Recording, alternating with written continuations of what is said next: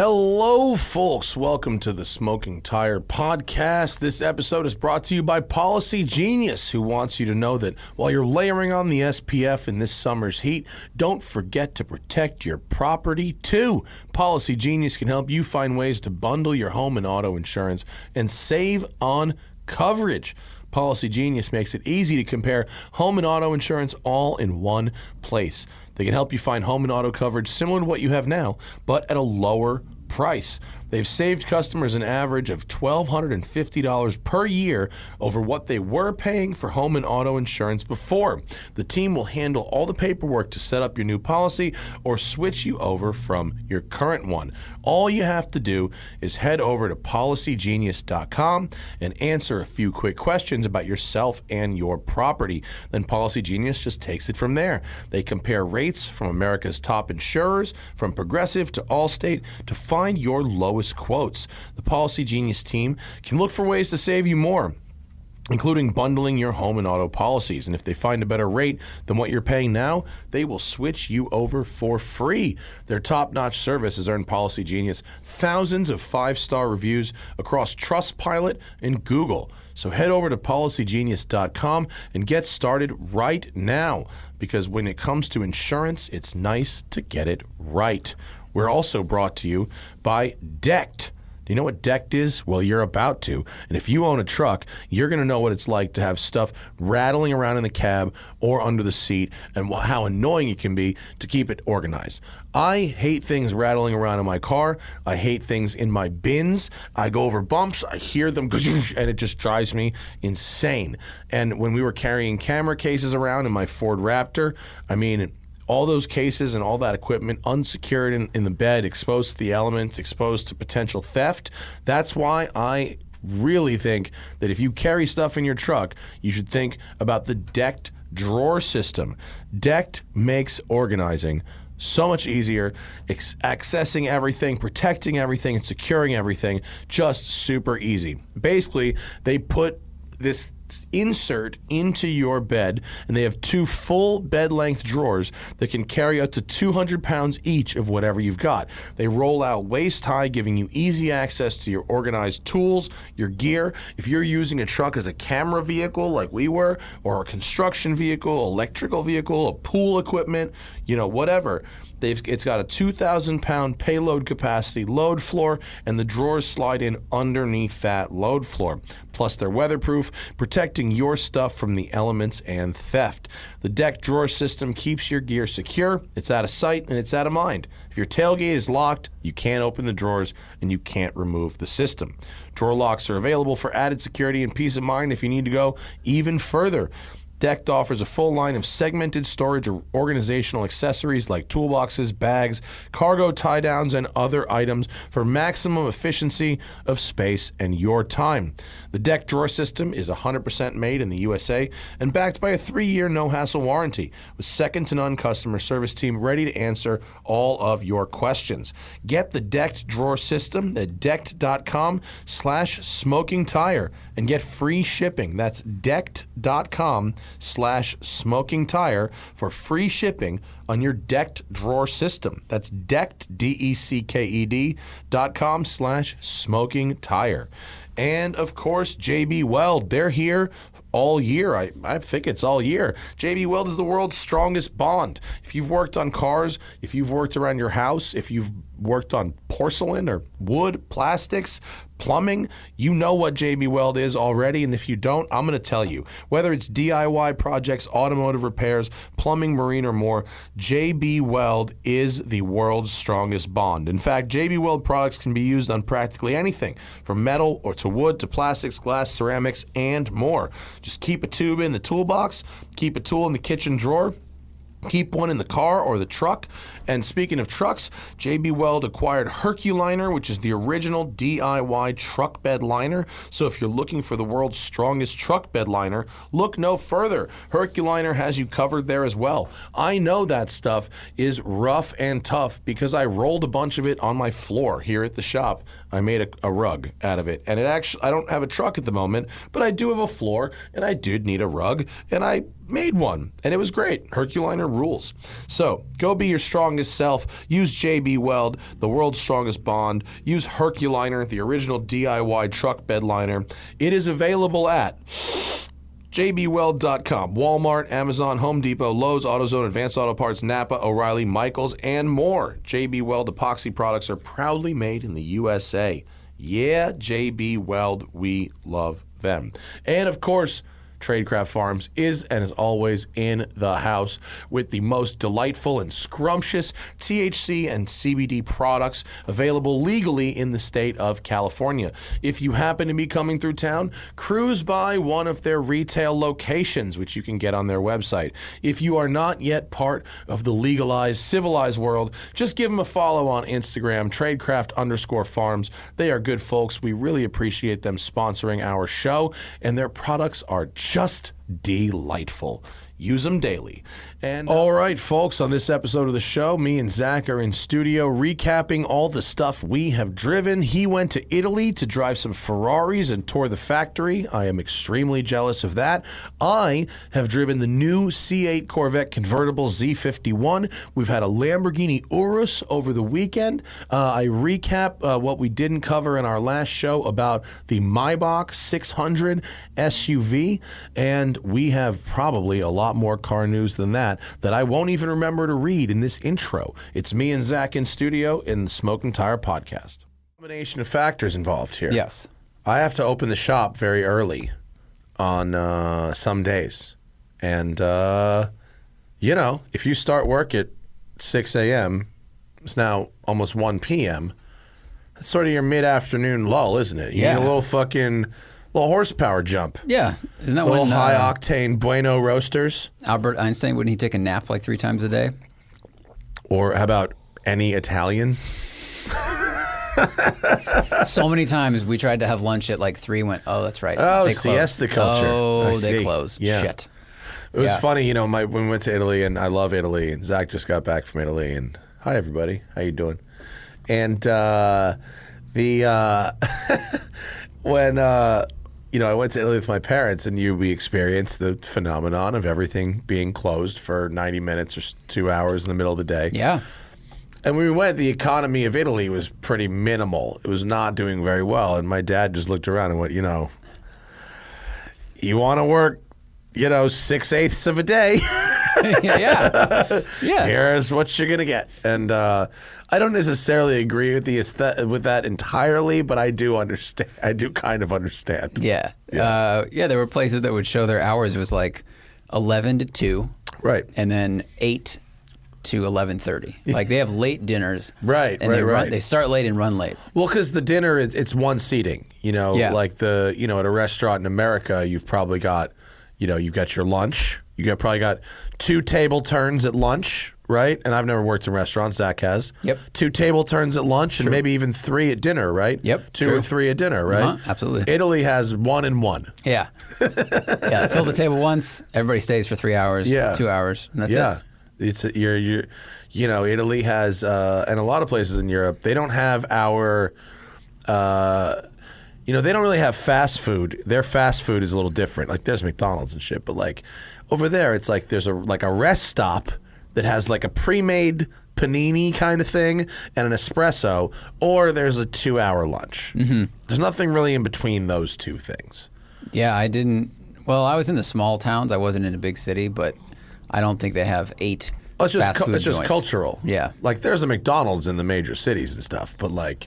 Their fast, the highway rest areas are like an espresso machine and like a nice fucking prosciutto totally. Panini or something. Even in the airport, the the restaurants, in the, all the cafe things in the airport. We dove right into same, this. Why the fuck the were, did you go to Italy? What were we talking about? Why so, are we even talking about Italy right now? I went to Italy. Ferrari invited me to go to Italy to um, drive the F eight and S F ninety at the Fiorano track mm. and to see the museums that they have. They have an Enzo museum.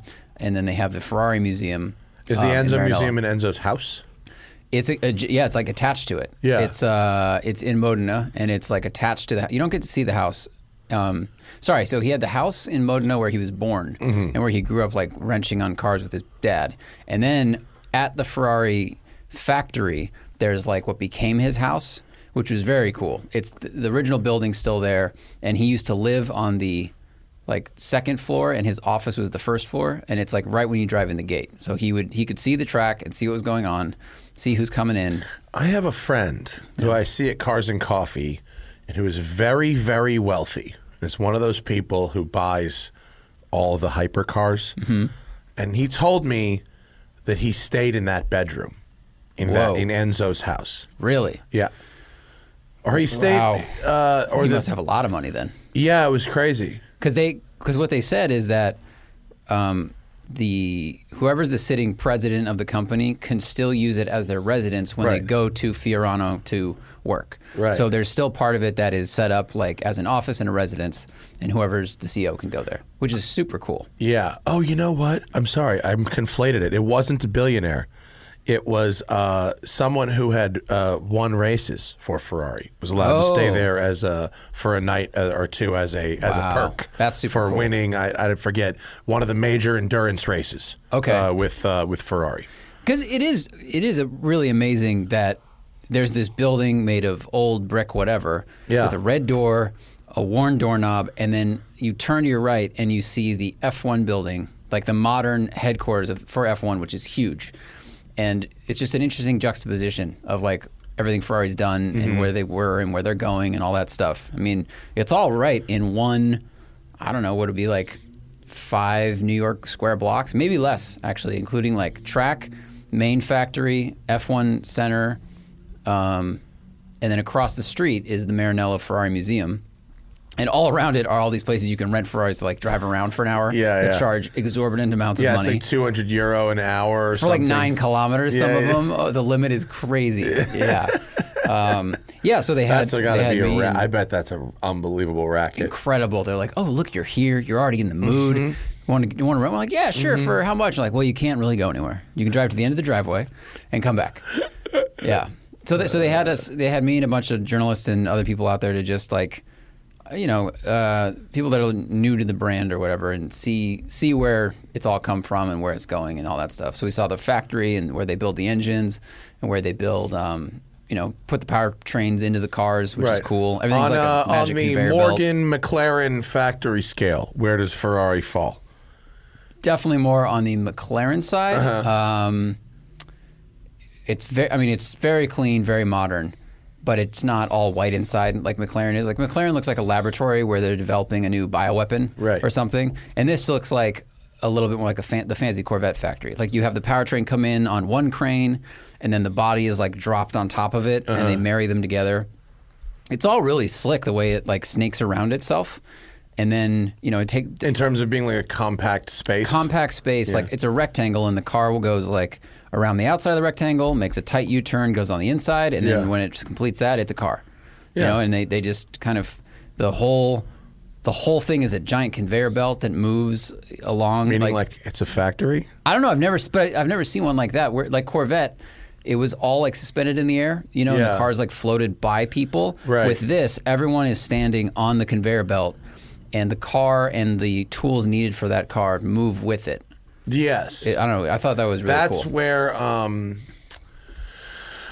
well, I've seen other factories that work that are like that, where the, the, the tool cart moves along yeah. the station. Yeah. Um, B M W okay. was like that. Um, Porsche in Leipzig was like that. The, there's multiple stations of tools, and the cars were hanging for some of it, but in other ones they were at sort of ground level on a on a wife calling, sorry, on a flat conveyor belt. And uh, and it would, yeah, the, the, the tool station would just kind of move along and then quickly reset back and yeah. then move along again. Yeah, it was it was pretty rad. There's a timer counting down. Yeah. And then, uh, you know, it's like thirty minutes at each station or mm-hmm. whatever. Um, and then they have their whole engine facility where they, that's the one I think people heard about, it's climate controlled.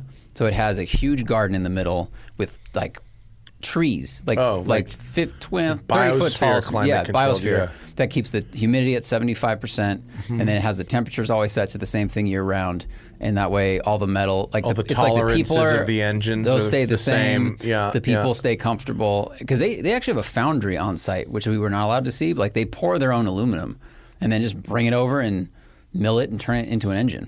Pretty I mean, cool. That's pretty cool. I wonder how common or rare that is. I've never They said actually... it was very rare. Did they? I, I didn't fact check that, but they were like, not many car companies have a foundry on their site. They just order their aluminum from somebody else. I think Hyundai also had it, which is rare. Well, to be perfectly honest, most car companies don't build their the the engines, and the cars are not always built in the same places. True. I think in twenty twenty-one, I think it's probably fairly uncommon to be in a situation where the engine is built in the same location as the, you know, almost every single car plant I've been in, except for maybe McLaren. Uh, it was, well, the engine, you know, comes in on these pallets from wherever the fuck else it's built, you know, right. whether it's, whether it's up the road or up the, you know, another country. With Corvette, they they had the engine room, but it was only for the Z oh sixes, right? Correct. The regular engines were not built on that in Bowling Green. They were built, you know, somewhere else.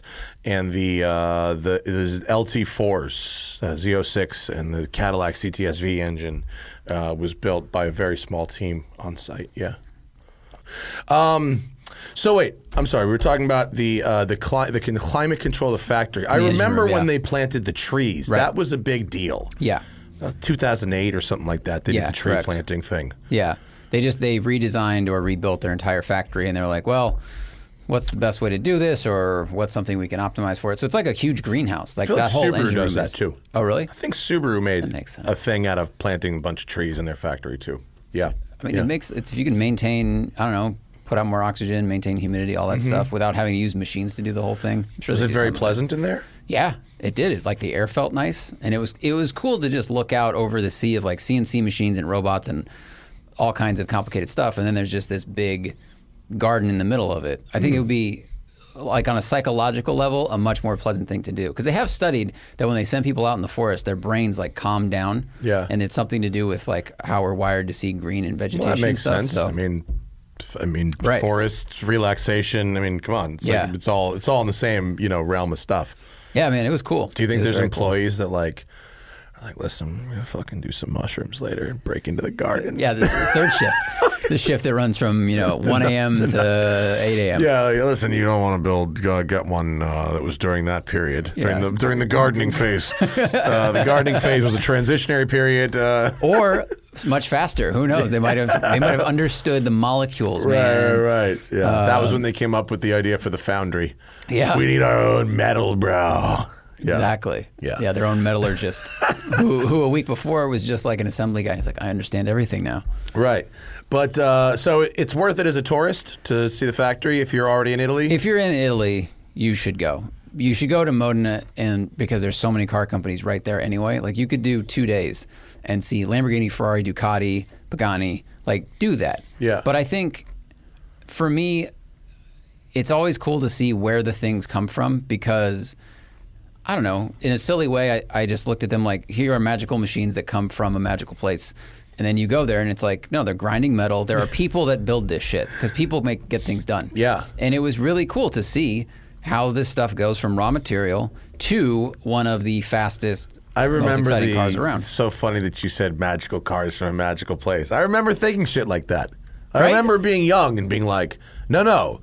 Like, a Ferrari and a Chevy are almost not even almost cars. You know what I mean? It's yeah. Like, it's like, no, no. You don't. It's like they're, you know, this, this Malibu and that Testarossa, they're not even uh, cars. It's they like can't they're be not, made the same way. Right. No, no. The Ferrari, yeah. it's, it's so pretty. It's so fast. It sounds so. It must be.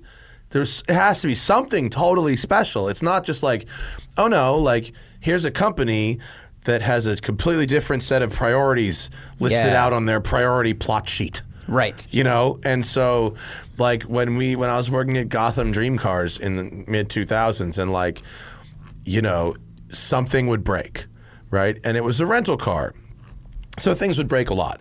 And you'd call the dealer, and the dealer would go, okay, well, that blah, blah, blah is going to be twenty-five hundred dollars. And then someone in the shop would go, no, it's not. And they would take it apart, like in the shop, and they'd eventually get to the point where you got to a something made by Bosch mm-hmm. or Magneti yeah. Marelli. And we learned that, like, you know, actually, it's just a car made up of parts that are made by companies who also make parts for other stuff. And like, yes, say, the sheet metal is pretty, right. and the engineering of the the internals of the engine and stuff like that is very good. But like, there's a whole lot of like regular shit in these amazing cars too. Yeah, the, the motor that moves the seat yeah. isn't going to be most of the time built by Ferrari or Koenigsegg no. or whatever, because yeah. they don't need to reinvent that. Yeah. Um, what they need to re reinvent for them Christian is might engine, try. suspension. He might. He'll figure out a way to do Christian it. Christian would like, because like uh, the the seat motors are actually a parasitic drain. We discovered. Uh, yeah. You know. Yeah, he'd figure out a way to make it run on oxygen. You know, because he'll be the first one to be able to. It diverts to, the exhaust onto like a windmill under the seat that like that makes pressure, electricity. Like, moves yeah. It. If they want to reverse engineer near the alien spacecraft that have crashed, have him do it. Right, he exactly.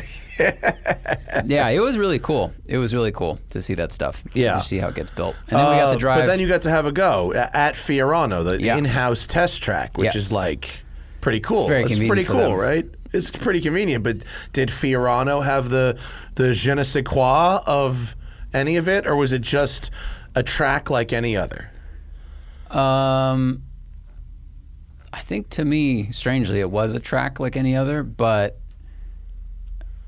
I guess once I got there, I was surprised at how narrow the track is, especially when they, they say they test F one cars there. Right. Like um, definitely a test track and not a race track. Correct. Yeah, and yeah. and so so they did they did some cool stuff. So we, we rode right seat while instructor, because they do a lot of like Ferrari experience instruction days there. You know, if you right. want to pay for one, or if you buy a car, you can do a one or two day driving school, um, which a lot of people should, because all of their cars are insane. Which you should. You, I mean, not only would that be a trip, you know, they go to yeah. Italy, Fuck eat yeah. some delicious food, do the museum, maybe even see your car going down the line. I think they could probably arrange that. Dude, if not, you did I'm European delivery. Throwing it out of my and ass. Start there. Yeah. I mean, and they have school cars. You drive their cars. Mm-hmm. And then you could learn how to drive all the stuff, and because you're picking up at least six hundred twelve horsepower, depending yeah. on what you get, and then drive it to a shipyard and ship it out. It'd be sick. The, our our chaperone guy for our S F ninety drive in in California worked at that works at that school. Yeah, everyone. A lot of people that work there are, you know, legit hot shoes with a lot of experience. Yeah. Um, so they had us. What's the track? Right, like two miles, right? Yeah. one point eight or so, is it two, over two kilometers, maybe. I think. It's it, short. It kind of, it's like Lime Rock short, right? Yeah, it is. It's kind of um, shaped like a paperclip in a way. It's very long, and it folds back on itself. And it's like hairpin, chicane, sweeping left, tight right. There's a bridge with a jump before it. There is like an imperfection, or maybe they built it into that. Like right before this bridge, you're going full throttle out of this kind of over slow the bridge right or under a bridge? Over a bridge. Uh-huh. And right before you go over the bridge, there is like a yump. And they said... You know, back in the day, it was like, all right, we can test some suspension compliance here. But now the cars are so fast that they did telemetry with me later. And in the S F, it's like, see there, that's where you had wheel spin. Yeah. Because the car gets at light. At one thirty-five, yeah. At, I mean, that was like a, like one hundred or one ten, but yeah. it's like, it's light, and then you brake, and then blind right down the, or the bridge, um, another sweeping left to a hairpin, and then like a long, curving, winding straight, mm. and then you're back to start again. So it's like this very long, stretched out thing. And um, it's like two lanes wide. I mean, it's... It's like mini Monza, right? I've never been to Monza. What does yeah. it look like? Like that. Okay. Yeah. yeah, it's...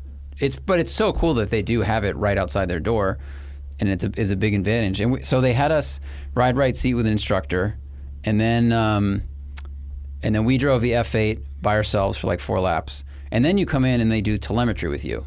And so I sat That's with fun. Marc Genet, who was like a Formula One racer and... Uh, one Le Mans along with um, what's it? Monza. Uh, oh yeah, it's like this with another like fold in it. Yeah, if you fold if you folded half of that over itself, you'd end up in the same place. Yeah. yeah. Um, um, let me just find. So four laps with telemetry, no no right seat though. First first session was right seat. Yeah yeah. But yeah, but second session was by ourselves. Oh yeah, and, uh, oh, that, yeah. It is kind of like that actually. Yeah, that's a cool track layout. Yeah. So, um, so this is between nine. What is this? Eight and nine. That's the bridge. Oh, so you're going over that bridge into a fucking braking zone. Yeah, oh, wow. into a blind in blind right. It's a. And you're like still a crest. On power at the bridge. You're on it's power on the, the bridge. Right Oof. Before the bridge, they have a sign that says brake, and I did. Yeah. Like you don't. This is the the turn to not be bold. Yeah. Because uh, there's a wall. And then, you know, it's a lot of open grass around. This this Ford looks fun. Corner four is like, I mean, the S F is a really fast left, and then you're going full throttle through three, and then back here on this straightaway, right about this one marker, they had a sign that was like off gas, and they said it was for noise, but I really think it was for safety, because if you went full throttle in an S F all the way from this two down to this one, like you'd be going legit one hundred seventy-five miles an hour. Yeah. And I like I don't know, I didn't know any of the other people in this group other than Chris Perkins from Road and Track, but that's really fast yeah. to go for an entry into a corner. Like if you get that wrong by half a second, like you're going off yeah, into yeah. the factory. Like you're reparking the car where it came from. Yeah. So I was fine with that whole, you know, lift here for safety. Um, so what, how'd you do a lift in the middle of the straightaway and then get back on it like like a little bit later? It was a lift for like two seconds. Right, it's like right, lift, right. back on gas. Right. But it was long enough where it kind of slowed things down a bit. Yeah. Um, it would be easy to make that excuse for noise there, and it would make a dick, big enough difference in the... Totally. Yeah. I didn't... So I mean, on a racetrack, how much faster is the S F really when you have the actual room to go really fast? I think what I noticed is how smart it is. So they had it in race mode, and they had full harnesses, yeah. which is awesome because you don't have to hold yourself in place. Right. And it really helps you just focus on driving this... lunatic go, and you can go-kart. Feel the steering without hanging onto the wheel, which you know? is a big thing. I, every time I drive a car with harnesses, I forget how advantageous that is for holding you in place. So you can just drive and feel.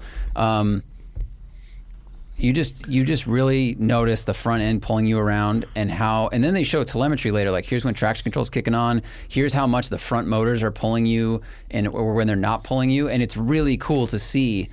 As you turn in more steering wheel, how much power it sends to the front, or is it, you know, is it regenerating, or what's it doing, and mm-hmm. using the motor to regenerate as you're accelerating. Like there's all this clever shit happening, and the the graphs of the F eight, um, they were like four things. It's like here's your steering, your throttle, your brakes, and traction. And then with the ninety, there was like eight, because yeah, it's like here's, here's regen, your, mm-hmm. here's front motors, here's uh, how much it's charging off of the engine, like total energy usage, all this cool stuff. But it's really impressive how, I was really impressed by, I think how fast I was able to go in the S F and how comfortable I felt just kind of pushing it, chasing Marc Genet, because it just felt, there's all this wizardry happening, much like the N S X, that you don't feel. Yeah. You're just like, okay, I'm braking, I'm turning, yeah. I'm going really fucking fast. Yeah. Be smart about what you're doing. It allows a little slip in race mode, um, but you don't notice that it's reining you in. You're just not crashing and flying off into France. Right. But for double the price, is it twice as fun? Um... You're talking about three hundred fifty dollars right. versus seven hundred thousand dollars, eight hundred thousand dollars. I mean, yeah, no, I don't think it's twice as fun. But I think the people that are buying those cars, I think most of them don't care how fun it is on a track.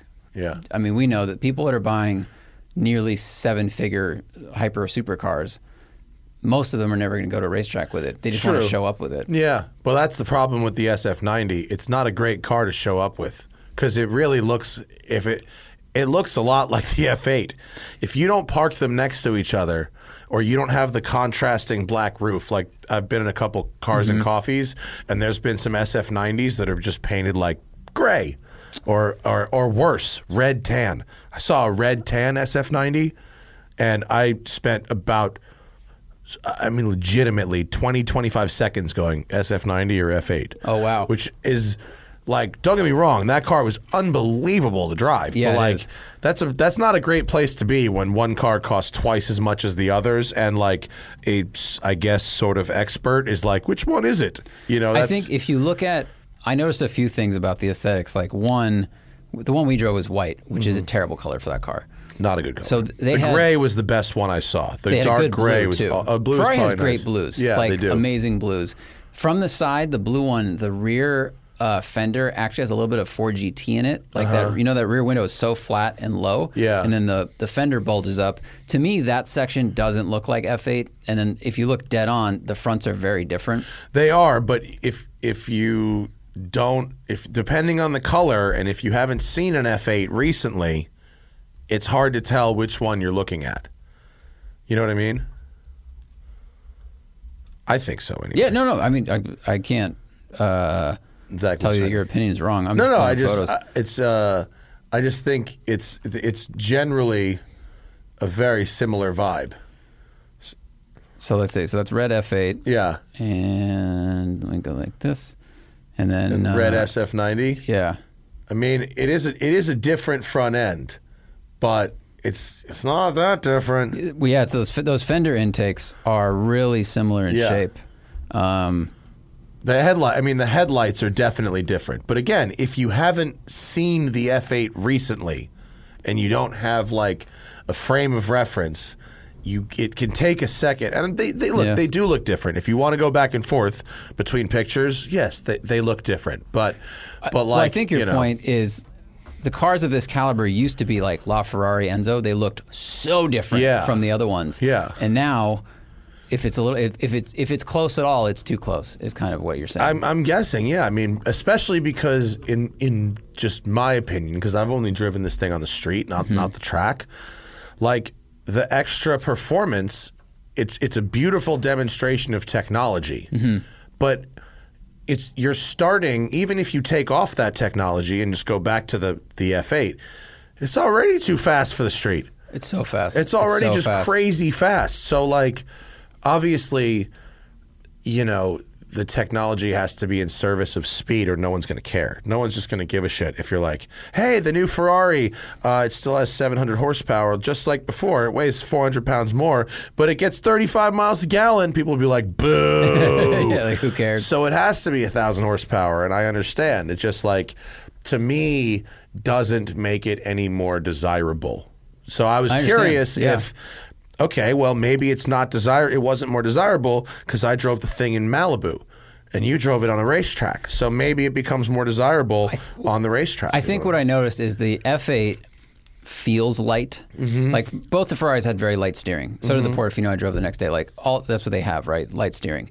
The F eight felt light, and it felt like a little softer in the corners. It like a little bit of that nimbleness. It felt like it was leaning more in the corner. Uh-huh. The the S F felt fucking Oklahoma flat, like around the entire track, and it and it had the the Fiorano track package. It didn't have. I hear a car alarm. I hear a car alarm. um, so it just maybe it was the way the way the the springs were set up. They're titanium springs, um, or it's just the all wheel drive system. Mm-hmm. But it just seemed like it was on solid springs and just going around the track much flatter. So it was a different driving experience than yeah. that kind of a little bit of lean, light front end. It doesn't have that feeling really. Yeah. Um, you know, for me, like I'd rather have the lighter car that's still ballistically fast. Yeah. But we know that a lot of the market just wants the thing that makes makes more power and they can park it. I mean, I know? think that's true, except that the Halo Porsche is the one where the powertrain is frozen in time in two thousand eleven. Very true. You know. Right. Porsche makes a, a big, you know, big power turbo car. They've got this cool hybrid shit they're doing. You know, the Taycan's really nutty fast, but like the one everyone wants is the one where the powertrain is stuck in as close to ten years ago as possible. Right. You know? Yeah. Um, so, so I think, hmm. I think it's, it's, it's cool. Like my favorite thing about S F ninety is that a relatively small company like Ferrari, um, It, their hybrid integration was like really, really good. Really amazing. Really good. Like yeah. they make it, if you put that shit in sport mode, you know, I, I hate it when you put it in Prius mode. I fucking hated that car in Prius mode. I kind of liked it in pure E V. I yeah. thought that was actually sort of interesting. Mm-hmm. Front wheel drive E V Ferrari, that's kind of weird. And that was sort of interesting for a few minutes. Um, but if you put it in sport or race and the engine stays on, they manage to make the electronic shit really disappear yes. pretty effectively. Um, and that's really good. But like, the to me, the, the, just the trade-off in performance uh, and the cost and all that extra stuff, it's like it's just, it's like the difference between, you know, to, to just do an example of watches, you know what I mean? A, a watch that can survive one hundred meters of depth. Mm-hmm. You know what I mean? Like three, three hundred feet, give or take, three hundred thirty feet, whatever, right? That is for all but, you know, you know, fucking pro-level Navy divers or commercial divers that are strapping on like mixtures of shit. You know what I mean? For and there's like, you know, couple hundred of them globally. Right, right, right. You know yeah, what yeah. I mean? Like, yeah, no one needs everybody, to go that far. The difference, you know, between that watch and a watch that could go six hundred meters or eight hundred, you know, whatever these record depths, Rolex, super deep sea, James Cameron shit. You know what I mean? Like, oh, we tested this one by strapping it on the outside of a submarine. Like, oh, wow, thank God my watch will survive that, you know? You know. And I was just thinking of doing that for my vacation. Yeah. I want to get strapped to the outside of a submarine. Yeah. Very good And I'm point. Not going to pretend like we don't have runway races and we don't have select events where you can use one thousand horsepower. Sure, like, you want to buy a fucking one thousand horsepower car and go runway racing. Like, I am one hundred percent for that. Like, have fun.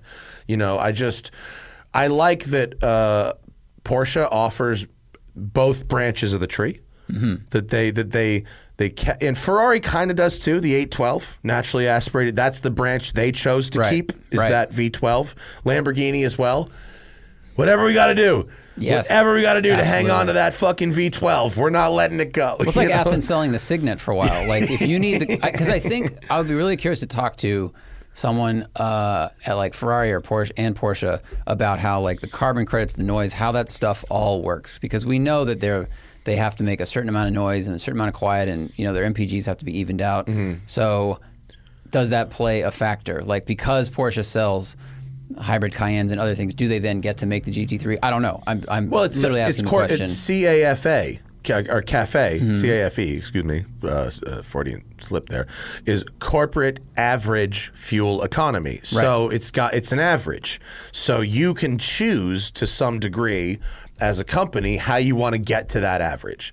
You can make all of your cars and trucks more efficient, or you can build pure E Vs to offset your gas guzzlers, right. or right. you can hybridize your your naturally aspirated engines, or you can go full turbo, or you can make things plug in, like as long as the corporate average gets there. So I wonder, so, like Taycan, you know, Taycan yeah. E V, mm-hmm. does that then give them the ability to make the G T three? Yeah, and keep oh, it, it certainly helps. Right. It certainly helps. Yeah, yeah, absolutely. I mean, the the more... You know, there are these, it's it's carbon credits and stuff like that. So the greener the rest of your company is, not only does it allow you to build some, quote, dirty vehicles mm-hmm. if you want, but you can sell those credits. I mean, Tesla, of course. All of their profit for years is uh, for years was selling those carbon credits. Yeah. To other companies like Ford and G M and Chrysler, you know, they'd buy the carbon credits so they could build Hellcat everything. Right. that, and that's another way to average it out, right? Yeah. But as Tesla loses market share, and I read recently that they've lost ten percent market share in America uh, because of the Mach-E in this wow. year. Um, wow. And other companies are coming out with E Vs too. Um, that's a lot. It's a lot. And so as they lose market share, their carbon credits, their green credits become less desirable because other companies will be able to make their own carbon credits uh, or, or offset their own uh, dirty, you know, vehicles. And if once Ford gets this, if the F one fifty Lightning is a success, the electric F one fifty, yeah. they will they will possibly be not have to buy any carbon credits anymore. If the Mach-E is totally successful and the Lightning is very successful, they might not have to buy any carbon credits anymore. Wow. Which they're buying a lot yeah, now. They have, right? Because yeah. so many of their cars are Mustang G T and yeah. Fords and trucks, and or trucks, not Fords. Yeah. Yeah. So I, I wonder if, if by making the S F ninety hybrid, one, it was a test bed for the two ninety-six. Because they're, they're, it's like, you know, that's going to be a hybridized V six system. Um, we heard an audio That'll clip of it, by the way. That'll be interesting. In theory, I'm going to go drive it. In yeah. theory. They they played um, an audio clip of it. It sounded quite good for a V six. I like it is possible surprised. To make a V six sound okay. Mm-hmm. It's hard, it, but yes. it can be done. Right. And when it's done well, the Italians are usually behind it. Like uh, the Alfa, the Busso engine, mm-hmm. the Alfa Alfa Romeo engine. Right. Uh, we've got a Dino here at, at W C C S, and and the Dino sounds very cool. Um, it, it's it's possible. It's hard. Yeah. Really, really hard. It's a really fine line between like a wonderful song and then just grating, piercing three fifty Z with yeah. straight pipes. It's really yeah. hard. You know, it depends on the angle it's and the intakes like rough and the timing. A little bit. Yeah. What did I drive? Something kind of re- well, Lotus. Uh, you know, Lotus has managed That's to make good. the Camry engine sound really, really nice. Yeah, very I mean, true. And and actually, come to think of it, that the fucking T R D Camry, for its faults, which were many, uh, even that T R D exhaust on that basic Camry engine really did sound very nice. Yeah, that, shockingly, yeah, Toyota's V six actually sounds pretty fucking good. Wow. Yeah. Yeah, that's a nice one. Um, I have spent the last three, four days with the uh, the C eight Corvette convertible, which uh, has a retractable hardtop uh, for the first time. It's obviously, you know, mid-engine. Uh, it's uh, naturally aspirated, uh, Z fifty-one package, Mag Ride. This thing has fucking everything. It's over ninety thousand dollars. It's, uh, it's loaded. Um, but I... would have a really, really tough time e- explaining to you how your money could be better spent in, in sports cars. I mean, I really don't think you, I mean, you don't have to spend ninety-two thousand dollars. This mm-hmm. thing has like a crazy interior. You don't have to go the three L T. You can go the, the two L T and the three L T are minimally different. It's like carbon trim and contrast stitching. Mm-hmm. You don't need that. I think it's like a ten grand difference. It's too. a it's a big difference, yeah. and you and it, you, you you know it does add a lot of class to the car. I mean, it really does make it feel nice, but it it it doesn't add to the quality of it per se. And it's a, and you don't, you know, it does get the, the Corvette into kind of expensive territory, especially if you're also getting a convertible. You know what I mean? Yeah, yeah. Um, but I've never been into Corvette convertibles before because the when you had the the regular car had the removable roof and it could be a proper coupe or that. The alternative of that versus a little soft top was sort of like, well, it's like a no-brainer, right? Right. Um, well, now your choice is the Targa roof or the power Targa roof. So the the difference is really that with the power one, A, you've got the, the buttresses behind the driver, which looks pretty cool. And you have that power, the power rear window, which is nice. Love that thing. Love the power the rear window. Up, put that down, you can hear the engine. The, the side windows G T S and the middle, it. fucking good. Yeah. Love it. Um, but, you know, and obviously, the, the roof is super light now, so you could take it off manually with the coupe, no problem. And it stores in the trunk. But when it stores in the trunk, that's what you're storing in the trunk. Uh, so with the convertible, it's a power hardtop, right? It retracts in like, I don't know, fifteen seconds, yep, I think. sixteen, but yeah. sixteen seconds. And, uh, and you still have full use of your trunk. Which is? The rear trunk. Which is great. Which is really good. Which is, and, and rare. Well, I mean, yeah, it's kind of rare. I mean, the like fact that you have a front and a rear trunk and that and the rear trunk is not at all impacted by lowering the roof is really helpful. And like, you know, whether you di- like or dislike the styling of the mid-engine Corvette um, is up to you. I'm not going to tell you to like it or don't like it. Some people really like it. Like some people really lose their shit when they see it. They're really into it. I think it looks like you took a C seven and put the cab forward. Like that, uh, that's what I think it looks like. The front and the rear fascias look just like C seven to me. It's just like if you moved the cab from over the back wheels to just behind the front wheels. But um, I happen to think it looks very good. Um, I think it looks good with the top up. I think it. I think. I to me, the fact that I like this power hardtop a lot. I I did. I used it yesterday. I was very impressed by its functionality, and while I do think the butt of the Corvette from the profile looks kind of odd, the benefit you get, which a lot of other cars can't match, is that you keep that, like you said, you keep the rear trunk even yeah. though the top's down. Like the McLarens uh, yeah. don't do that. The Portofino M, which I drove out there also, like, in, in, or like the Miata, because those are front engine mm-hmm. cars. It's like there's either a sign that says be careful with stuff in the trunk when you put the top down, yeah. or uh, the Portofino has like a the cubby. shelf thing, right? It's got a shelf that's like, don't put shit on top of this if you want to put the top down. Right. So with this, guess what has uh, mid-engine cars have uh, rear trunks? The Lamborghini Countach and the Ferrari three twenty-eight G T S. So I have been right. spoiled wow. with my two old cars. And look, there's I, I like a Frunk. Nothing wrong with a Frunk. Frunk's okay. But with a Frunk, it's typically small. You have typically a secondary latch that you've got to find and let go. Although in the Corvette, it's electronic, and there's no secondary latch in the front, which is nice.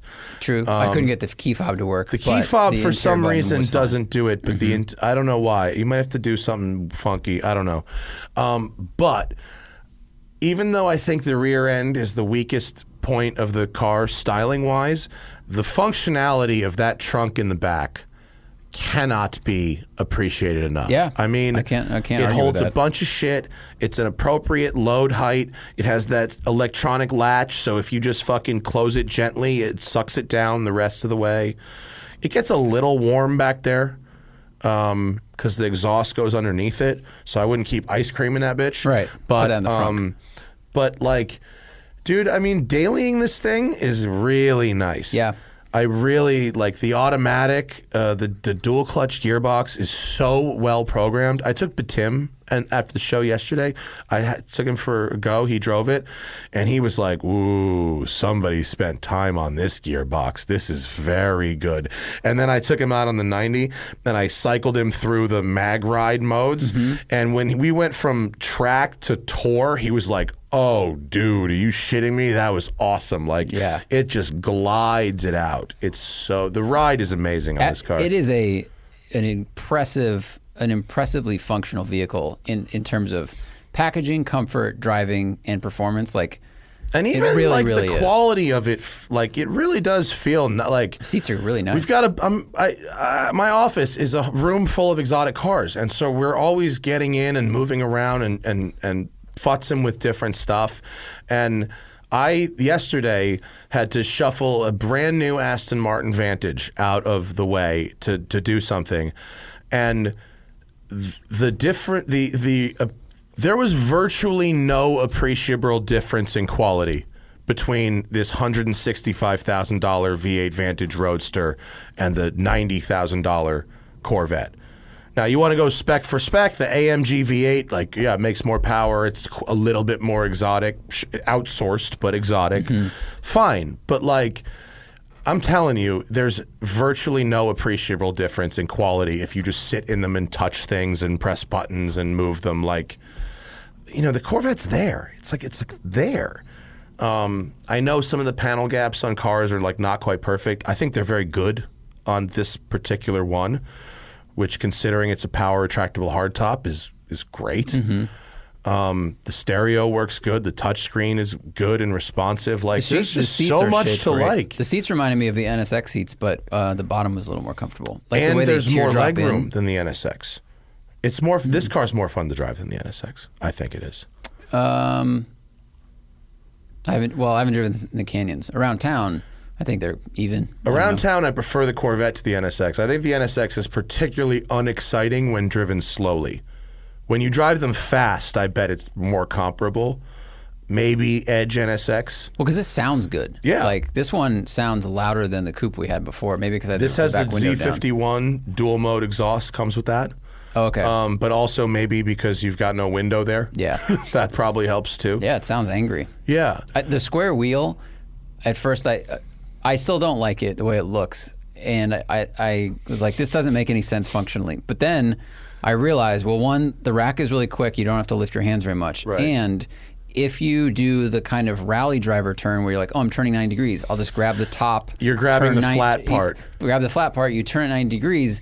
It is then the right amount of steering input to make that ninety-degree turn. The rack is very quick in that yeah. car, and I like that. And you actually can get quite a bit of angle, too. The ratio is good, too. Mm-hmm. Um, it's, but if you had to go, if you but if you had to countersteer something or yeah. do in between that, the, you know, then you're grabbing like a, a, a corner, which is weird. I'm anti-square. I yeah. think. Wait till you see the uh, the G T three touring video. We can't. I'm sorry, live audience, because today is the the tenth, and the embargo is the thirteenth. I can't talk about G T three touring today. I'll get in trouble. Our next show, we're going to talk about G T three touring. But one thing I can talk about. Uh, because it's all across the Porsche nine eleven range, and you'll see it in the G T three touring video, is I took a fucking dig at, I was like, you know what else I love about this car? I was like, the steering wheel is a circle. It's a like, wheel. Porsche discovered that a circle is the perfect shape for something that you spin. And they fucking stopped there. They didn't li- There's a term, reinventing the wheel, to describe things that don't need reinventing. That's a great point. Like, some people haven't heard of this term, okay? There's a phrase that describes inventing things that didn't fucking need inventing. Yeah. Mythbusters made square wheels once to see what it was yeah, like. It was out of concrete, and it was just the yeah. worst. It, yeah. You can you can have a, a tiller-style wheel will work if your vehicle has a one-to-one steering ratio, like a go-kart mm-hmm. or a Formula One car. That's that's what that is for. If you have to park it in a more than one-to-one steering ratio, you need a fucking circle, my friend. Yeah, you need a circle. a circle. Because yeah. the Vantage also has a squarish wheel, which yeah. does not look good no, in that car. It's especially terrible. Because the exterior of that car is very round and shapely. Yeah. I don't know what they were doing. Yeah, it's not it's not good at all. But, I mean, uh, and actually, so so interestingly, as, you know, as as useful as of an engine as the L T one V eight is. I mean, you have a very, very wide torque band, so you can pick a gear and, you know, really, really run that gear out. And being a naturally aspirated engine with a wide power band, it's a super forgiving car. It's not just going to, like, you know, we're we're beyond the days where a naturally aspirated V eight, even a five hundred horsepower one, is just going to step out on you. It oh, just, yeah. It just know. won't do that. Modern tire tech plus um, traction control. Yeah, no. It's not happening. And so uh, you can use throttle liberally, and it's fun.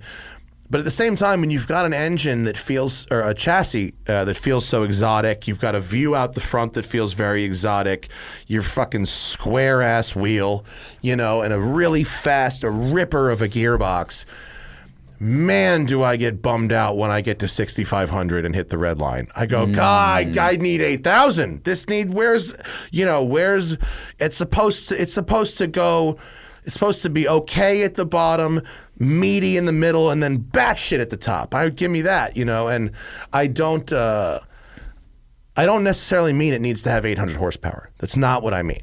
I don't mean that. I mean, if it was a smaller displacement engine that was a little revvier, you know, like maybe the flat plane thing they're working on, like that's what would make it better to me. And I think or that, the L S seven, right? That revved to seven, didn't it? Yeah, but I'd like Dry more. Sump. I'd like more. I want more revs. From a mid-engine car with paddle shifters, you, you need the revs. It's like this. I think you got to choose, though. You have displacement or revs, right? I mean, because you have such big pistons that are True. trying to move at such a high rate of speed. Okay, I'll make the choice. Revs. All right, so so so what you want is a Ferrari for ninety grand, which is actually a great idea. Yeah. Yes, I, I, I would yeah. like that. Okay. I can't have that? You have one. It's a good point. it's, it's a really good point. Fuck, you're right. I was right, and then you were right because of it. It's excellent. I, I love, I think the, the L S, L T, all those engines are so great. They're just strong yeah. in every way, torque everywhere. I, I like it. I mean, it would be fun to keep revving and revving and revving. Maybe they could push it in a Z oh six package I to like seven will. grand. I think they will. Instead of adding, you know, turbos or something like I've that. Seen, but, haven't you seen those videos of the prototypes running around with that sound like Ferraris? I, yeah, but I hope, okay, if they're going to go flat plane, I just hope it works better than Ford's flat plane. Because sure. the Corvette, Corvette's in reliability. Like, it's reliable, You'd speed, You'd have to be cheap. pretty you dumb to yeah. watch how Ford did it and then go, let's learn nothing. and I, But it doesn't mean they couldn't be. They could be dumb. I don't think, I, I hope they wouldn't, wouldn't be. But, and there's, you know, people will disagree with me and go, the Corvette's about a small block and, you know, who cares about the revs and, and this is about low center of gravity and wide torque and, and all. I get you. I feel you. Well, it's interesting. It's like it has all these attributes that, that you associate with exotic cars, which is correct because mm-hmm. for a while only exotic cars had those things. Well, the Corvette always democratized what the Europeans were doing. Mm-hmm. So in the fifties when Ferrari came on the scene and started doing this stuff, uh, and Alfa was, was building these beautiful touring cars, you know, the G M guys said, let's build a, a, a less expensive version of that with this American durable, you know, fairly ba- straightforward engine, but we put it in a light car and boom, you know, and make it pretty, but make it affordable. And and they've always, they did that with the front engine sort of G T cars. They hung on to the front engine long before, long after everybody else moved on, you know, to mid-engine. Mm-hmm. And now they're, now they're democratizing to a certain degree the mid-engine cars that cost three or four times as much. And they're doing a fucking killer job of it. It's I'm just saying good. that, like, yeah. I will give this car an incredible review. You're going to watch the video and you're going to go, it's obvious. Matt fucking loves this car. But they won't separate me. F- I owned a Corvette, remember, for a long-ass time. It was a great car. And if they make one that revs to eight, I might own one again. It's wow. fucking ni- I mean, it's yeah. really, really nice car. It's I, a nice I, car. I, I'm not a huge fan of the way it looks, but as a vehicle to drive and do just about anything in, yeah. it's exceptional. It's really yeah. nice. I mean, it's it's it's it's on the same... You know, it, it, it feels like it's really almost at where a Ferrari four fifty-eight was, you know, just a few years ago. It does, mm-hmm. doesn't have quite as many revs, but from a quality perspective and a, the gearbox, the, the ride suspension, the ride. I mean, yeah. don't forget, Ferrari licensed Mag Ride from General Motors, right. and not the other way around. Right. So G M has, like, been doing this. Yeah, very true. You know. Um, and that car, when I first rode it, I said, when I first drove it for back in the day, mm-hmm. two years ago, I said the, the ride quality is second only to Rolls-Royce. That may have been a little hyperbolic, considering we had the fucking Maybach two weeks ago with a Ooh, hydraulics, right. hyd- with hydraulics on it, which is a new type of magic I haven't experienced before. Uh, and that may actually take the crown. But compared to the other shit I've been driving, compared to my wife's Mach-E, you know, compared to uh, the G T three, compared to other, you know, my Ferrari uh, three twenty-eight, you know, the Corvette in fucking touring suspension mode is like serious magic carpet level shit. Absolutely. And if you've got that kind of body control, you can drive so fast on bumpy roads. Like, I can't wait to go up fucking big Tahunga on this car. I'm going to fly. I've never driven a C eight on our home roads. We've only driven them far for, away uh, on racetrack. Like Payuma. Payuma has those weird bumps in the Oh, the negative G. Yeah. yeah, the negative G corners. Yeah, yeah, for sure. So, uh, but, I mean, the C eight is fucking good. They're having tr- trouble delivering them. They're not, I mean, they're not making enough of them right. to satisfy demand. There's long waits. Customers are getting pissed. Well, they had I get a few it. months off, supply chain and all that yeah, stuff last I get year. It. Yeah, but they've, um, they've sold a bunch. But it is, uh, I mean, what a fucking good product. Yeah. Really, really nice product. When I drove it last year at, um, not Palmer, where was I? A M P for mm-hmm. Rated, I was like blown away at how easy it was, how natural it felt going fast. Corners, track, all that stuff, just mid-inch. Like, oh, it, fe- it feels like they've been doing that for twenty years. Yeah. It did. And, you know, you only lose one hundred pounds. I'm sorry, you only gain one hundred pounds with, with the, the power yeah. roof. And so, in my opinion, you know, you should only not get the convertible if you really care about the weight.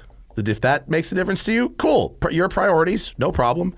Uh, or if you, if you, you know, if you want to use the trunks while having the top down.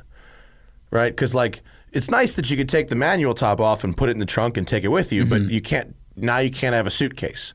So now when you go on your road trip with your suitcases in the trunk, you know now you've got to choose, right? But with the convertible, you can fill the trunk with shit and then still take the top down. I mean, I yeah, I think you go convertible unless yeah. unless it's a money thing or money or you really care about pounds, the weight, yeah. which is not. And if you really, really care about one hundred pounds, I would suggest waiting for the track day special anyway. Yeah, you could do slightly lighter seats and then like, make up that one hundred pounds probably. Go fixed rails instead of electric seats. And yeah, you might or, save or, that one hundred pounds. Yeah, or like wait for the Z oh six. Like they're going to make one. Like I, what I, one thing I wouldn't do is buy a base C eight right now or a C eight Z fifty-one and start modifying it. Like that's one thing I wouldn't do because we haven't seen what G M is going to sell me mm-hmm. sell me yet. I I had a I had a base C five. And I fucking started modifying it, or I, I, excuse me, I left it stock for quite some time, and then the Z oh six came out, and then I started to modify after that. But if I knew I was, I would have just bought the Z oh six. Yeah, they already did yeah. the shit. Yeah, you know. So you, if you're gonna modify, you really want to start with the best the factory will will sell you, you know, and then go from there. as opposed to starting with the, the cheapest one you can get, because you're just you're you're starting from a hole. Yeah, you know, behind behind what they're willing it's to sell you with a warranty. It's a very good foundation to start with. I mean, it depends on yeah, what you, you want to do with it. You can finance the the difference. Uh, true, but if the Z oh six is like ninety grand to start, just for the sake of argument, and yeah. you're like, well, all I want are uh, coilovers. I don't know why you even yeah, do no, that. Yeah, no, a bolt, a so bolt on or two, yeah. you know, whatever. Like, you want to change the rims, you know, okay, fine, change the rims. You want a different exhaust, yeah. okay. But I, I would say I wouldn't buy the base one in order to truly seek maximum performance. Right, right, right. You know right. what I mean? I wouldn't turn it into a track toy. Right. You're going to go buy end links yeah, and yeah, bushings yeah. and no, all that shit. No, customize. Have fun. You know what I mean? But like, A, I would not fuck with that Mag Ride. No way, sir. Leave that bitch right alone. Mm-hmm. And I I don't like Corvette's wheel offerings with the C eight. I don't think that G that's that's another weak point, is I don't really like any of their wheels at the moment. But I've seen on the internets, on the Instagrams from H R E and others, uh, some pretty cool options for C eights. Callaway is making a cool wheel. Oh, nice. Yeah, these um, are, I think these are the wheels. Those are the wheels have. that are on the one that we have, yeah. but they're painted two-tone. They're painted gray, dark and silver, and I don't really like that very much. They're better when they're pure silver. I hated Even the so, ones on look, the... They look like snowflakes. The black ones, wheels that were on the uh, the one for road and track, I hated those. Um, yeah, those. I didn't like those at all. I really, a, a couple people are, are making some good good wheel choices, but um, those those five spokes there, they yeah, 'cause, you know why? Because they're the fucking Ferrari four fifty-eight knockoffs. Mm, yeah. They look just like the four fifty-eight wheels. Red tan is a very good combo though on a, on a Vette. This one, the one that we have, white white people. I'm not gonna say that it should be a crime to to make a white dashboard, because I don't. I think that infringes on our, our freedoms, telling someone they can or can't sell a car with a white dashboard. But I am saying, as a consumer, you should never buy a car with a white well, dashboard. Well, as a human, because if you buy one and you drive, I drove it yesterday at noon, and I was like, I was wearing sunglasses, and I couldn't believe how bright. I'm looking at your Instagram right now. Yeah, you can see it. Look how bright it's blowing out the camera. I mean, it, if you were it's driving white. into the sunrise or sunset or whatever at any time of day where the, the light is at an angle, it's going to be really hard on your eyes. It like reflects legit. up onto the windshield, and so the whole passenger side of the windshield is blown out with white. Although, yeah. shout out to G M, the heads-up display and the angle of the windshield makes it work with my Dillon Optics it does, polarized sunglasses. Yeah. Some heads-up displays do not work with polarized sunglasses. Uh, B M W, like I'm looking yeah. at you. Uh, the G M one, no problemo. Like that. Um, but this this is like, you know, snow blindness is a thing. Like yeah. If, no, no, it's, it's yeah. I you know I can't. I, I I don't understand anyone who gets a pure white interior. I just think you're asking for it in, at that point. But um, I think this might be some special edition. I think it looks like fucking Andre Agassi's L A Gears. I wrote that in Instagram, but that's what it really looks like, and it it's crazy. But I would like they have a, a dark tan interior that looks good with almost every exterior color. Like, stick with that. Nice, yeah, yeah, yeah. White. Just, or if you like the white seats, don't get a white dash. Get a black dash. I mean, but like, look at me, you know, bald, chubby, bearded. Uh, wearing glasses with some type of coating on the lens, gray New Balances, and, and tall compression socks, driving a white-on-white Corvette convertible.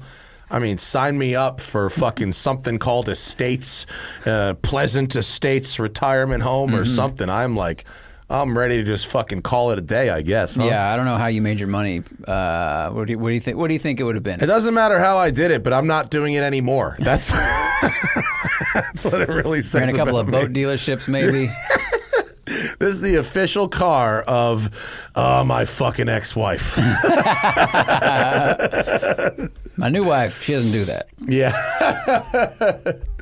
um, but it's a uh, it's a really it's a really good car. Really nice product. So good job, uh, good job, G M.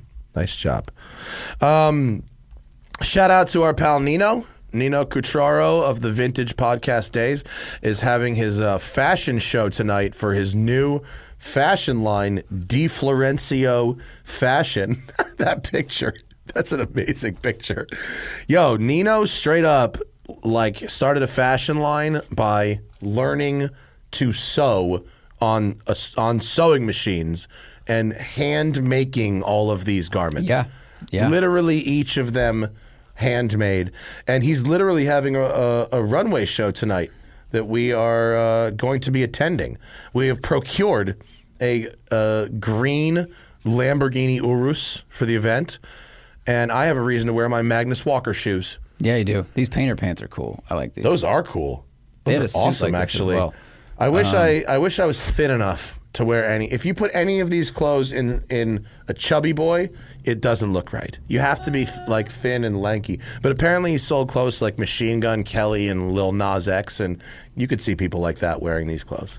They're yeah, dope. Got a lot of like bright patterns and stuff. They're very dope. Cool. I'm not dope is the problem. Nino texted me and he was like, you know, you're gonna come and it's a fashion show. You know that, right? You have to dress up like cool. Mm-hmm.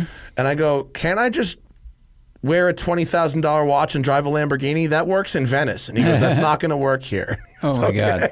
I don't have anything that'll be anywhere near this. Near this, you have to, I don't. What you do is you have to like pick three items from your closet and then one from your girl's. That's fucking funny. That's very funny. Which items they are? There's Nino model. That that's that sweatshirt was dope. Does that top sell? Right? That hoodie is sick. Yo, he's got good at sewing. Oh, that he zips did. Open in the front, in the middle of the face. That rules. He's gotten like God damn, is he, he gotten for, good at making clothes? He did this for years. He yeah. was just he just had. When I lived with him, which was years ago, he just had sewing machines and stuff, and he was just figuring it all out. Do you I mean, know, like really literally cool. learned this shit by himself. Like, yep. How do you start a company? By making, by doing one thing every day. Like, it's yeah. like a model. Like, literally, all through pandemic and all that shit, he's got a day job. He works for Mark Wahlberg. He's an editor. But, like, he made it his goal yep. to make one article of clothing, at least one, every single day. And he did that shit. And now he's got a bunch of it to sell, and he makes money. Here's the stuff. The, and he these just are bought super a house. Clever. The, um, the magnets, the shirt with the magnets. Oh, the magnets that snap was cool. to the scarves. These are like legit super clever. Oh, yeah. That here's There's Nino wearing one on the left. It's like a shirt that's like an Afghan with magnets, and it you can become like a hoodie or a scarf if you like magnet it up different yeah, ways. Very clever. It's pretty fucking cool. I'm stoked That'll you're going to check tonight. That out. Yeah, it's going to be fun. Do you think that... It's outside, so we'll yeah. be allowed to like smoke blunts and shit, right? Yeah. As long as I bring enough for like everybody. Yeah. Let's just bring an enormous bag of weed. You won't be the only person bringing weed there. I, pro- I probably I, won't. Yeah. I got a shirt that matches the Magnus shoes, too. I lived with him. Too. You did, too. Like, yeah, I know. To be, yeah. But I have a shirt that matches the Magnus shoes, so it'll be it'll be extra cool. Nice. I tried to find a Coogee outfit, which led me to the mall. Oh, have you been you to a mall, mall since the pandemic? I haven't been to a mall in right. I mean, yeah. Well, there's that, but like going into an indoor mall for the first time kind of bugged me out a little bit because you know there's no mask rules, right? But some people are still doing it, which is fine. But like, I just became, um, you know, I've been in indoor dining and whatever, but something about a mall is it's so indoors. Well, it's like an airport. You're, yeah. you're just passing lots of people. It's just so, it, it's like such an indoors airspace. And I didn't have like anxiety about it per se, but I just became like very aware. Is it, this is Coogie's site. Coogee's hard to get Coogee. Right now. I've tried to look at a bunch of these. The si- the sizing is tough. There's not a lot of, not a lot of big boy sizes going on right now with the Coogee, but it's okay. And certainly I, to get it last minute in Los Angeles was difficult because the mall doesn't have such things anymore. As it were. Uh, are there any questions from the people? We got a bunch of them. Okay. Um, I have not vetted them. I just pasted. So, read what you All like. Right. Speed round. If Matt and Zach were to buy your own... Why am I sitting so fucking low? Your own brand new sports or supercar, what would you go for and how would you spec it? Brand new? Brand new sports car, supercar, and how would you spec it? Well, I, I would have something that is not exactly off the shelf, I suppose. If I was to have a new car, I'd get a Boxster Spider from Porsche in British Racing Green over tan. Uh, and I would have the comfort seats. I might even not be a Boxster Spider. It might even be a Boxster G T S four liter. And I would send it to Demand, mm. give him thirty thousand dollars, and he would return to me a car that looks just like a regular Boxster on the outside in a very tasteful spec, but actually had a fucking warhammer of an engine. And that would be delightful. Am I allowed to buy a four thirty Scud? Nope, brand new. Oh.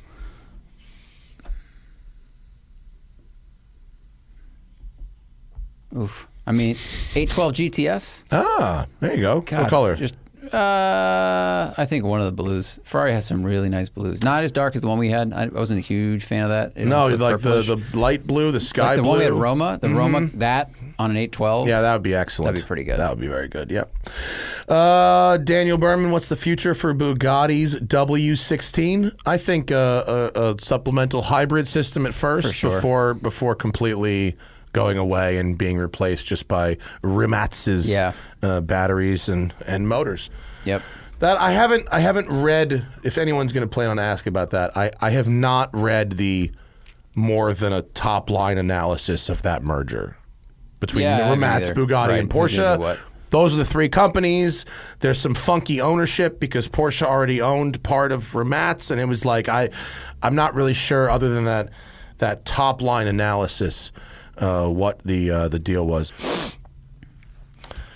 Woo! Gabe says, uh-huh. Oh, we recommended a manual G T I. He likes it. Great. Good. Uh, okay, wait a minute. Based on your experience with the A M G two liter, which is G L A. From the G L A forty-five, and the Lotus Evora separately, how good will the Emira, Emira? Emira? I think a hard, I think it's I just a hard ran up eye. And down two flights of stairs in case you're wondering. Because I think it's Avaya, so maybe it's a hard eye and it's Emira. Emira? We'll have to check that. They'll tell us. Uh, I think it will be cool. I mean, I think it'll be like a roomier, better made Alpha four C, which will which will be great. I mean, that engine is awesome. Gearbox is awesome. Yeah, it is fun. Um, if, if it's just fast. I think it's strange that it's two completely separate powertrains. Right. Um, well, isn't it the... Uh, The dual clutch only available with the two liter and yes. then manual with the V six. Correct. Which is weird. Um, well, they probably have manuals and V sixes on the shelf. Maybe. Like yeah. They're like, well, let's keep going while we can. Which is, sure. a, it's a sweet power plant. It's a really sweet power plant. I'm sure it'll be fun. I bet it'll be really cool. Yeah. And by the way, go go A M G for being like the fucking world's engine supplier. Um, the regular ninety-six. Will Toyota uh, delve deeper into electric cars? They've got an e-car in Europe and a great hybrid. Will they double down on hybrids or change? I mean, they own the hybrid game right now. I mean, yeah, really. Have the, for a while. The Prius is, it's not it, but like, it's such a dominant car um, that I think they intend to be, you know, like, electric technology seems like early adopter shit, but a Prius isn't. A Prius is like early two thousands. It's like a Corolla. Like right. you know, at this point, you, you know, someone, no early adopters are getting Priuses right now. Like, I want a Corolla, but even less fuel. Like that's who's getting Priuses right now. So, um, I think uh, Toyota always stays a step behind the technology curve in order to make their cars more reliable, with the exception of the Prius. Oh, right. The four runner, the Camry, the Corolla, all of these products use naturally aspirated engines, sim, you know, basic climate control systems, basic multimedia systems in order to be durable and reliable. Mm-hmm. And so I don't see them being a leader in E Vs.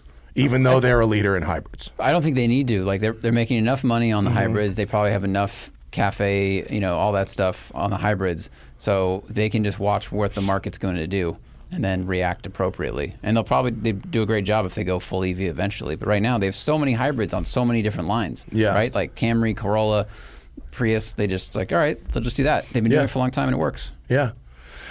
Uh, Pedram Dashti says, my friend and I have started a media company in Vancouver and would like to enter the automotive photography scene. Car meets are not prevalent. Any advice for building a portfolio? Find cars and mm-hmm. take pictures of them. Yep. I mean, that sounds condescending, but, you know, the getting of gigs is the job.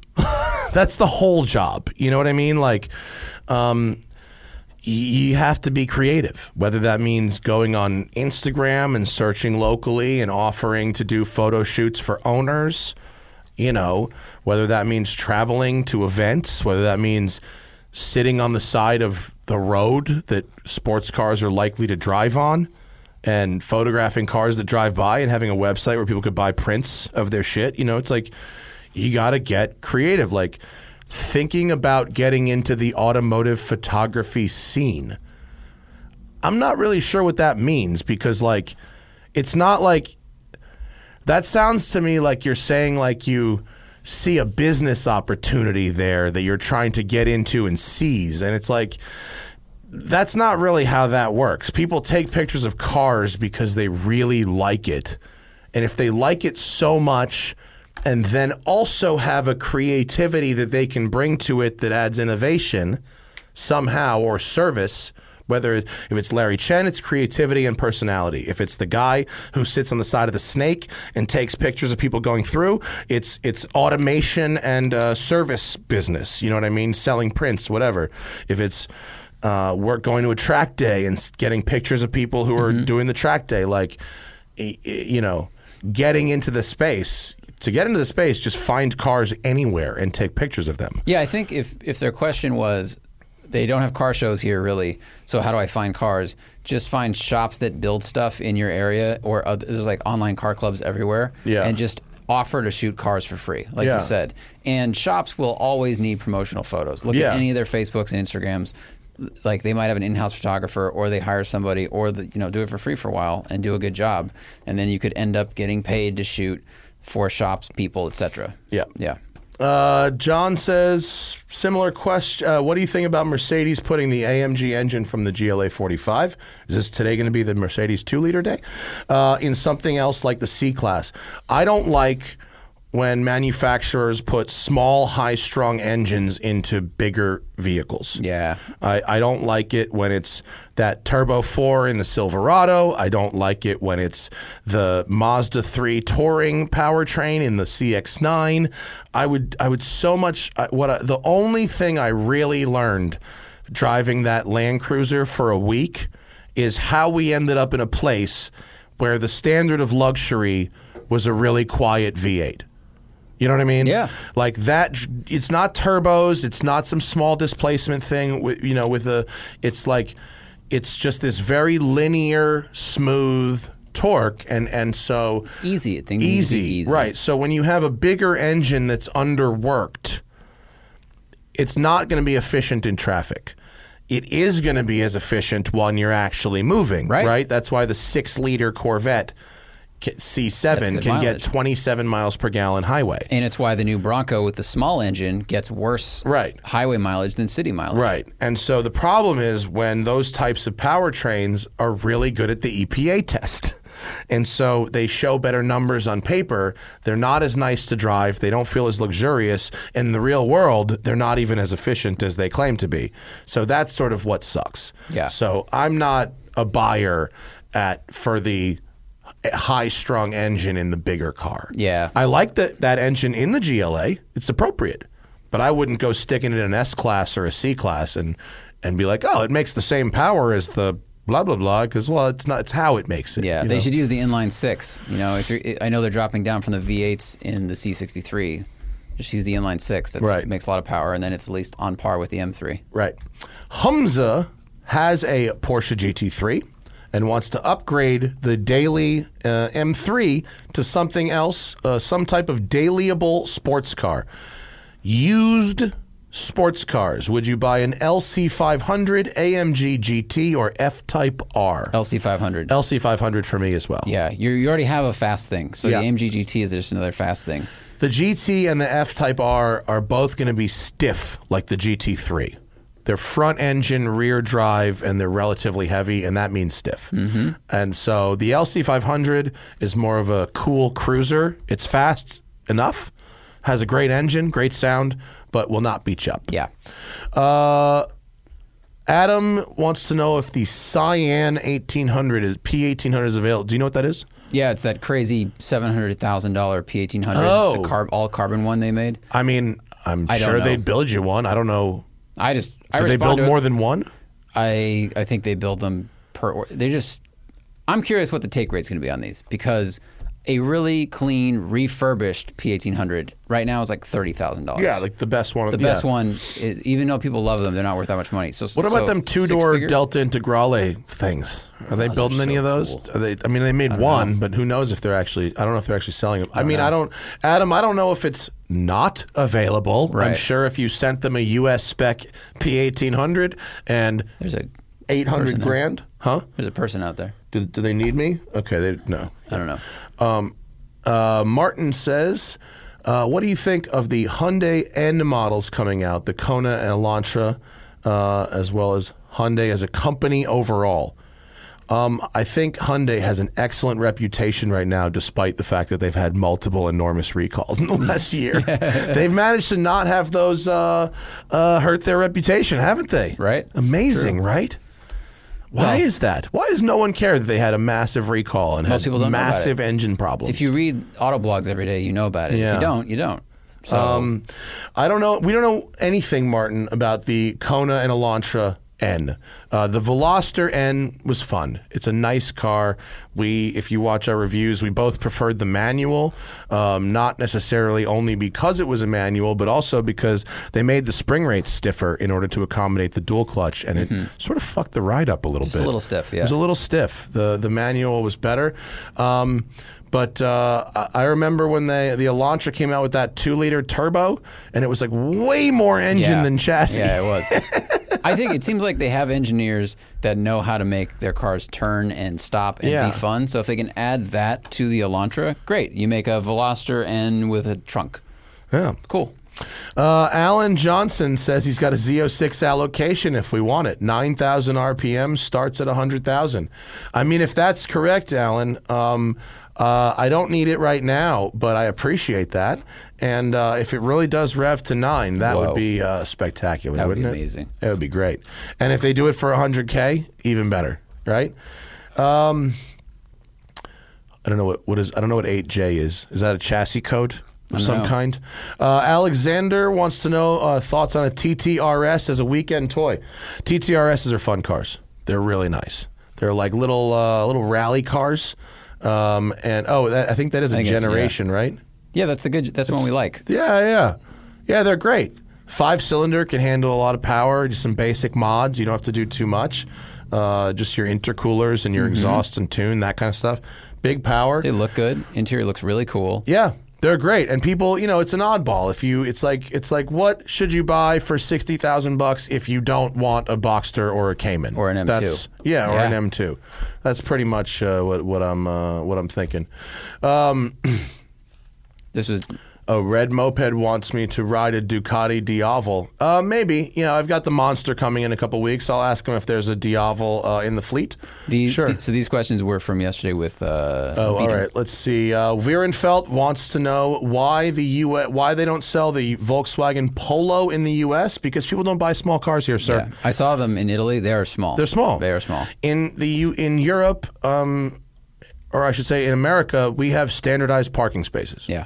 And so there's, I hate to say it, but there's literally no point to having a car that's smaller than a certain, like a, a Volkswagen Golf, as an example, is literally the smallest car that one would ever need in America because it fits in every f- parking space. I mean, yeah. they're just... You know, I saw a smart car there, and I was like, "It makes sense here." Yeah, because it's wherever no you want it, wherever you fit, you can park. Right, but that's not how America works. Right. So in America, there's just no reason to sell a car that small, and they I mean, wouldn't, except they... for novelty. Yeah. yeah. Um. Okay, hang on. Uh, Richard H says a, a four door hatchback wagon or crossover, in between a forty thousand dollar Golf R and a hundred thousand dollar Taycan Cross Turismo. And anything in between. Anything? Any, I mean, What any would you hatchback? grab the keys to most often? one hundred K Taycan Cross Turismo sounds pretty good. I'd fuck with that. Yeah. Sounds lovely. Yeah, that's the Ain't answer. nothing wrong with that. I would definitely rather drive that than the Golf R. Yeah. If I could afford a, a Taycan Cross Turismo without it being a problem, a Volkswagen would, Golf would not be in my shopping list. Um, Zach. This is, I, I read this yesterday, and I knew you'd be so mad about this it. This is... I'm not going to use your last name, Zach. Other, but if this yeah. is a real question, this is a fucking dumb question. Cross-shopping a twenty thirteen Raptor and a twenty fifteen Mustang G T Premium Manual. Thoughts?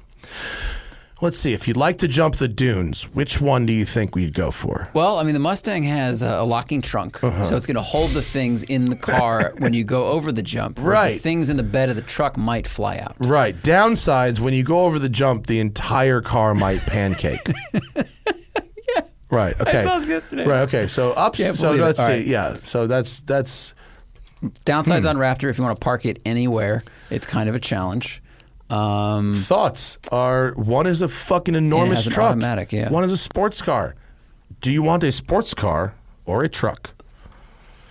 Do you know, Zach? You don't. If you if your thought process is, I don't care what I buy as long as I think it's cool, I can't help you. There's no objective so rationale. Different. Someone asked me to explain to them how I ended up deciding on a Countach, as if I was like, calling into a show like this and going, I'd like to buy an eighties supercar. What do you guys think? And like they gave, just said, you should get the Countach. This like, is more like, I'd like to buy an eighty a car from the eighties. What yeah. do you think? Uh, yeah. Should big I truck. spend five dollars on a chocolate chip cookie or balloons? Yeah. Big truck, small I, sports car. There's mm-hmm. just no uh, weird things to cross shop. Mm-hmm. Uh, Kyle B is coming out of a Mercedes E sixty-three and looking at a Mercedes G L C sixty-three or a twenty twenty Macan Turbo. Uh, I the upsides of the G L C, that V eight sounds really good. Uh, it's a that's a nice little package. Um, upsides of the Macan Turbo, pretty much everything else. Handle's I hate, great. I hate to say it. The handling is probably better. I like um, the way the G L C looks. I do like the style yeah, of it. Yeah, it does, as long as it's the uh, the the regular roof. I don't like the S. Right. Yeah. G L C is nice. I have a client here at W C C S who has G L C sixty-three, and it's very typical. He bitches about it constantly and says he wishes he hasn't got it. I go, why? What's wrong with it? He goes, fucking eight miles per gallon. I go, it's the sixty-three. What did you expect? And not three days later, he tells me there's a flatbed coming to take it to a tuner shop. And I go, what are you doing with it? He goes, oh, we're going to, you know, fully tune it up, intercoolers, exhaust. And I go, you were complaining about the fuel economy two days ago and said you wish you never got it. Now it's like eight hundred horsepower. He's like, yeah, I figured I might as well. You can't beat him. Join him. I mean, eight miles per gallon is real bad. He said I, it was real bad. This guy has a heavy foot, but um, the you Macan. Know. If you if you live in a place with lots of curves and you want to take it to the canyons, you can. I've yeah. never driven this in the canyons. Have you? I have. How yeah. is it compared? I have a review of the G L C sixty-three S in the canyons, which is close enough that it would match this. It's nice. I mean, the Macan is a little a little more agile, a little more feel. Okay. You know, I, I think if I had to spend my money, I'd probably go Macan, but. The V eight versus the the Macan's V six doesn't sound all that great. It's not that interesting, and so so I think around town the G L C is probably a little more interesting because it goes rah, rah, it's real barky yeah. and shit, you know. Um, Jeremy says, um, "Oh this, oh yeah, commiseration on build times. I feel ya." Um, uh, Scott McDonald wants to know, when will there be more T S T swag for purchase? You know. We are just not good at merch. I mean, not. just neither Zach nor I are just, we don't think in t-shirts. And we don't, our audience isn't like Tom Segura's audience that they just f- meme out every fucking thing. And so someone might want to buy a shirt. I just, I just don't think in t-shirts. And when I do, the people at Blip Shift remind me very kindly that they don't make negative shirts. Here's what I'd say to people listening. If there's been something we've said or a joke that you've liked, post it in the comments of this video on the Smoking Tire Podcast YouTube channel. And if we get, you know, a bu- if a bunch of people say the same thing, we'll go, all right, that's what you guys like and remember. But yeah. we don't we don't know if there are memes out there about, yeah, like about the show. Memes and inside jokes. Like, we've tried to sell shirts that are based on, like, jokes that were made on the show. Like, nobody gets it. So if we're going to sell stuff, it literally has to be, like, that's why some of our shirts from Blip Shift literally have nothing to do with the shirt, with the show, because people who watch the show they, they I think they really just want to buy something that says the smoking tire on it, like basically. But we used to but sell like, that shirt and it didn't sell that well. Yeah, but I mean, because after a certain point, the people are just tired of seeing it. But right. like we have these other random shirts that are just like adopted from Blip Shift designs, and they don't, they're not like personal, but like I'm not sure what like personal thing. You know, it seems like when people's houses burn down or someone dies, we can sell a lot of shirts for charity. But like, which is good. Our audience is charitable. But I just, I don't know. I, I, I personally don't think in T-shirts, which which is a, a real downside. I imagine Ken doesn't either, which is why Brian Scotto is in such a good asset because he oh, thinks yeah. in T-shirts. Well, I mean, they also have a brand based in, you know, hooliganry and driving and right. throwing tires around, all that stuff, and it like it makes sense. Yeah, but we don't we don't have that. Yeah, so yeah. it's it's I don't have a lot of merch to sell. Talk shit, drive fast. That would be our equivalent of kill all tires. yeah. I don't know. If everybody likes that, mention in the right. comments, hit the like button, and then right. we'll maybe make that. yeah, definitely. But uh, uh, and Chappie wanted to make a donation to Zach so he can buy a bottle of bourbon. And forget about hydrogen cars. No, that video's kidding. Up. The Hyundai Nexo road trip that went horribly wrong. Uh, someone hit me up on Twitter. They said that Hyundai announced twenty thousand dollars off the sticker of that and then zero percent financing. And then a guy D M'd me on Instagram and he's like, hey, I was looking at the Mirai a few years ago. And I said, why?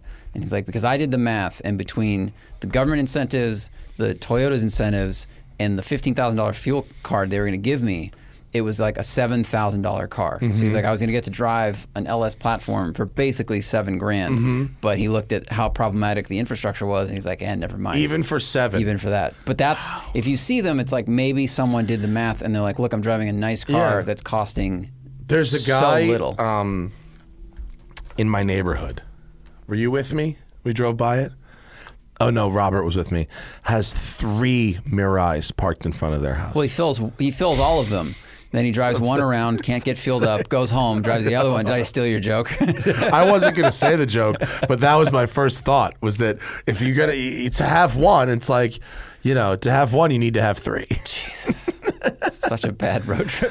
Yeah, that's a disaster. That that video is really fucking epic. Um, thanks for uh, listening, folks. Sorry we didn't talk G T three touring today, but the embargo isn't up until uh, a couple days, and so you're going to have to wait one more show to talk about G T three touring. Um, but uh, I hope you enjoy whatever it is you're off to now, uh, wherever you're driving to as you're listening to this show. And uh, Zach and I are going to enjoy the rest of our Saturday and go to Nino's fashion show. Follow, go follow that on Instagram, D, D Florencio Fashion. Uh, is it D E or D I? Uh, D. Oh no, down right there. It's on. It's on the menu. D E, D E F L O R. D Florencio Fashion. Why am I not following it? Give him a follow from our account. And uh, yeah, they're good. Congratulations to those guys. And uh, buy some of their shit. If you dress like Machine Gun Kelly, um, this could help you dress more like Machine Gun Kelly. That's a T-shirt.